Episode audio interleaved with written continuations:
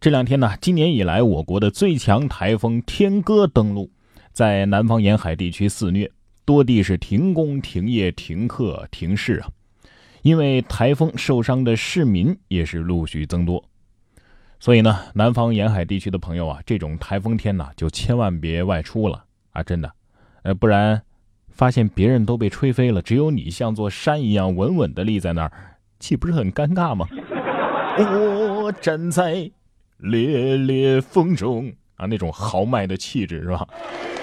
再严肃的说一遍，台风天都回家躲着去。什么都没有命重要啊！注意安全，注意安全，注意安全。这七夕啊，马上也就要到了，再次提醒大家注意安全，珍爱生命。哎，这有什么关系呢？说二十六岁的小晴和二十八岁的小东是一对新婚夫妇，因为工作的缘故啊，是两地分居。十六号呢，近半年没有见丈夫的小晴回到了长沙。晚上小别胜新婚的这两个人呢，那免不了要亲热一番。谁知呢，亲热过后，小晴的下腹疼痛，送医检查之后啊，发现小晴黄体囊肿破裂，生命体征已经达到了失血性休克的标准。替大家百度了一下，科普一下啊，这个黄体囊肿破裂是妇科常见的急腹症之一，常见于二十到四十岁的育龄期的女性。这种病啊，最常见的诱因就是性生活的时候女性生殖器充血，再加上男方的动作比较粗鲁，就导致女方腹部受到强烈冲击之后，不同程度的腹痛和腹腔内出血，严重的可以出现失血性休克，就是新闻里边出现的这种情况。哎，这不是开往幼儿园的车呀，这是很严肃的科普警告啊！所以，当你的女朋友喊不要的时候，人家可能真的是黄体破了，别以为你有多厉害。这任何事情啊，都得适度啊，对吧？不然的话，风险就在身边。哪怕是健身呢，连续健身三天，二十五岁的小伙子被下了病危通知书。近日，二十五岁的大学生小赵在连续健身三天之后，感到身体不适，本来以为只是简单的拉伤，结果呢，竟然被诊断为横纹肌溶解，有猝死的可能啊，还被下了病危通知书。好在经过十天的住院治疗之后呢，小赵是痊愈出院了。吓得我赶紧躺了下来呀！看来懒也有懒的好处，很好啊，终于又给了我一个继续懒下去的理由。说到健身呢，还是大爷大妈有办法，而且花样挺多。近日呢，广州的一个公园内，大爷大妈们又有了新的锻炼方式了。他们组团爬行啊，还摆动手臂、摇头晃脑。八十七岁的发明者李爷爷说呀，自己每天都爬行四百米，爬完之后啊，那是一身轻松啊。呃，医生说了。呃，每次锻炼五到十分钟就可以了啊。呃，要是有这个脑梗塞呀、啊冠心病啊、啊等等疾病的人，千万别用这种方法。所以呢，老年人才是咱们中国创新的主力军，是吧？这爬行吧，我觉得还是在家爬吧，是吧？呃，顺便还可以把地给擦一遍。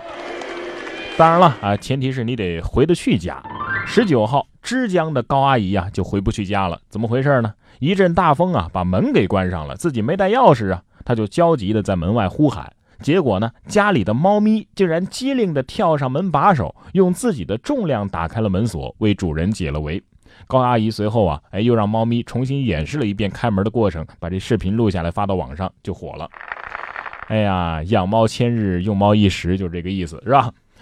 千万别让你妈看到，你妈会说猫都比你有用。别灰心啊，虽然说你没有猫有用。但是你比猫胖啊！有些人呢，表面上看上去风风光光的，背地里啊，连一只猫都没有。再想想你们家那只只会挠门的狗，有没有觉得心好累呀？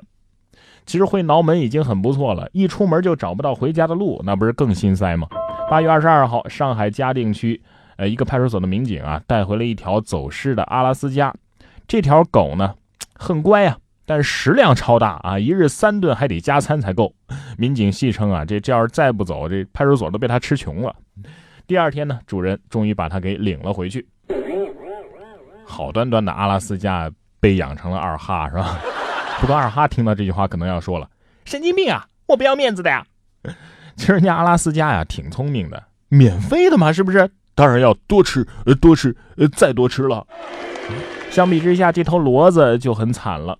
警方通报草原天路骡子讹人事件，是游客追赶导致骡子受伤。八月二十号，有网友发微博称，在张北草原旅游的时候呢，被骡子远距离碰瓷儿，引发热议。二十二号，张家口公安网络发言人通报说，是游客骑着沙滩车追赶骡子拍照，骡子受惊摔伤，无法继续生产劳作。这骡主呢，就向游客索赔一万元。最终，双方达成了调解，由游客赔偿骡子主人四千五百块钱。目前，骡子的主人已经把骡子啊以四千二百块钱的价格出售给了外地的肉贩子。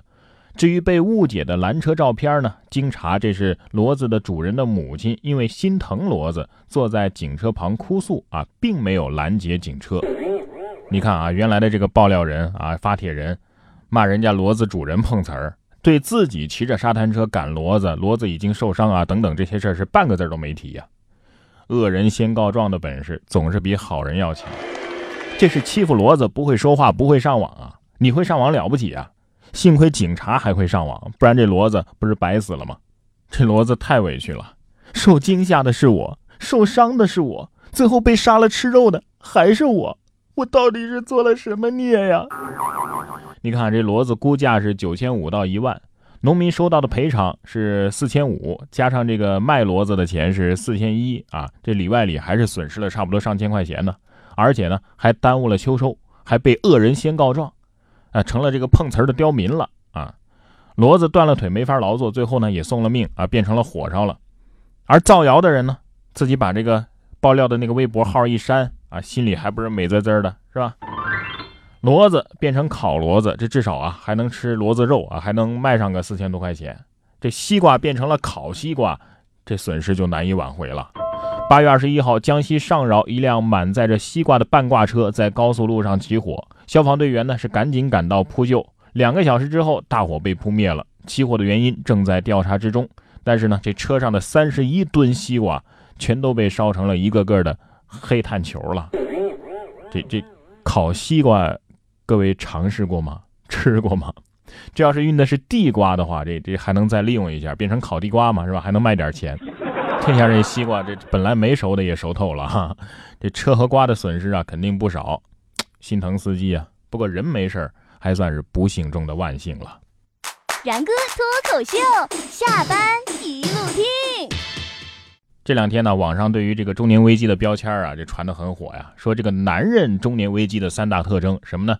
盘串、出轨、保温杯，女人中年危机的三大特征：保养、换车、学烘焙。我想啊，各位九零后也就别再调侃自己是这个九二中年了。你看看人家，同样是九零后，差距咋就这么大呢？九零后的博导来了，人家是学霸加女神等于学神呢。近日，很多人在微信朋友圈里啊，看到了这个浙江大学九零后美女教授杨树的传奇故事啊，可以说是有这个刷屏之势啊。这位年轻的杨教授呢，出生于一九九零年六月五号，二十岁本科毕业于复旦大学，二十四岁就博士毕业于香港科技大学了。现在呢，已经是博士生导师了。在学术界啊，这九零后们也已经开始走到了前台了。同样是九零后啊，你看人家博士生导师，我呢，我还能说什么？我也很绝望啊。你别太羡慕了，做好自己。已经很不错了，不过说实话呀，从接下来几位这状元的待遇来看，我还真不怎么羡慕。说广西博白四名优秀高考生带着红花乘车游街。近日啊，广西博白县的一段优秀高考生带着红花乘车游街的视频是引发了热议。四名学生乘车游街，后来呢，有两辆卡车呀载着这个锣鼓队啊在后边压阵。县教育局的工作人员说呀，这是博白县的一个李氏家族啊，为了奖励好学生而举行的这样一个活动。参与的四名同学啊，呃，是被北大呀、清华呀、啊等等名校录取的。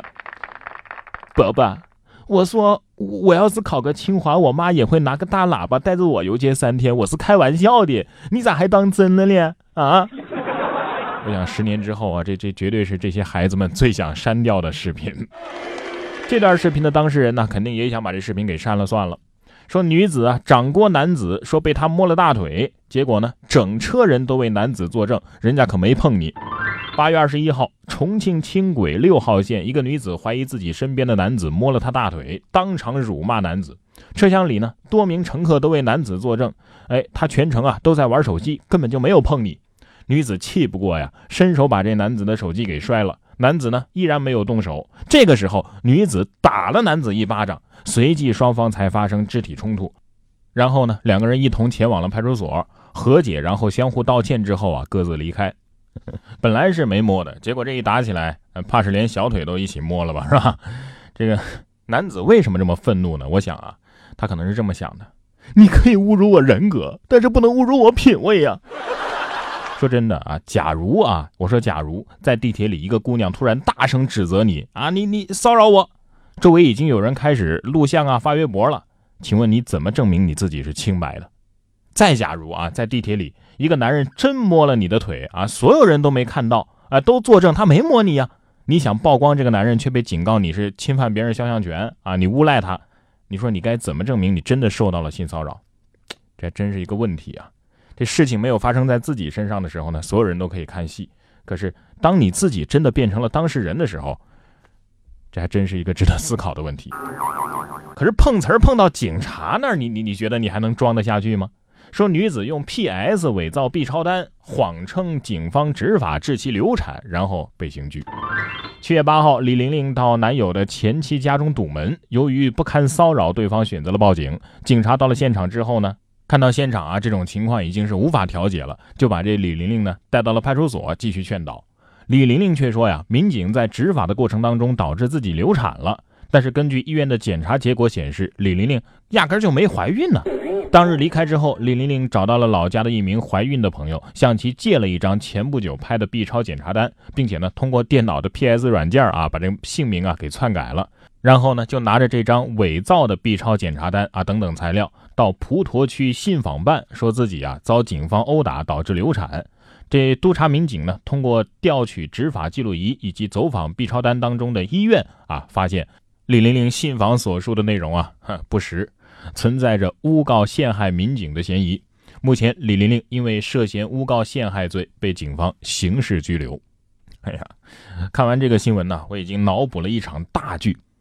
小三儿以怀孕为借口上位之后呢，去前妻家里耀武扬威，又为了掩盖假怀孕，谎称被警察推攘之后导致流产。哎呀，玩套路把自己最终给玩进去了，是吧？恭喜该男子，你又可以换女朋友了。也恭喜这位司机，你差不多可以换车了。我觉得还是换司机比较靠谱。八月十九号，重庆涪陵区一名司机啊，在右转的时候错把油门当刹车。带倒了路旁的一名行人之后呢，一头撞入一家银行的大厅。所幸事故只造成司机自己轻伤，没有他人伤亡。这确定不是抢银行的吗？啊！当时银行里的吃瓜群众可能还在想：哎呀，如此打劫的方法，好像只在电影上见过呀。还好保安没配枪啊，不然的话呢，还不知道会发生什么呢。这司机和保安的故事啊，还有一个，哎，这辆车就更厉害了。这就不是撞进哪儿这么简单了，而是直接上了天。二十二号，辽宁本溪的一个小区啊，一个女司机准备离开小区的时候呢，因为停车费的问题和保安引起了争执啊。随后呢，她把这个车呀停在了小区门口，物业呢就找来吊车啊，把这车呢吊上了屋顶。保安说呀，就这辆轿车啊，在小区里已经是停了三十七八个小时了，自己已经把这个经过呀啊，跟民警已经说过了。你厉害，还有比你更厉害的是吧？道高一尺，魔高一丈。我目测现在这个车的高度啊，四米三。别笑了啊！如果你是这小车车，你还笑得出来吗？小车车已经很累了，他也不想堵门呐，啊，他也想回家呀，呃，他也很怕高啊，但是还是被人举高高了。你考虑过这些吗？没有，你只考虑你自己。对于这件事儿啊，网友冰霜的低语在下面的评论，我觉得很值得我们思考。他说呀。这虽然很解气，不过背后的缘由让人担忧。这女司机呢，出于各种倚仗啊，不履行付费义务，而物业呢，却没有想过正式履行了自立的收费条款。警察呢，没有能够成为可信赖的执法机构。老板认为自己做的很对，而吊车司机呢，对于处置他人私产，只问你给多少钱呢？你给我钱我就吊呗。反正任何一个环节啊，谁都没把法律当回事儿。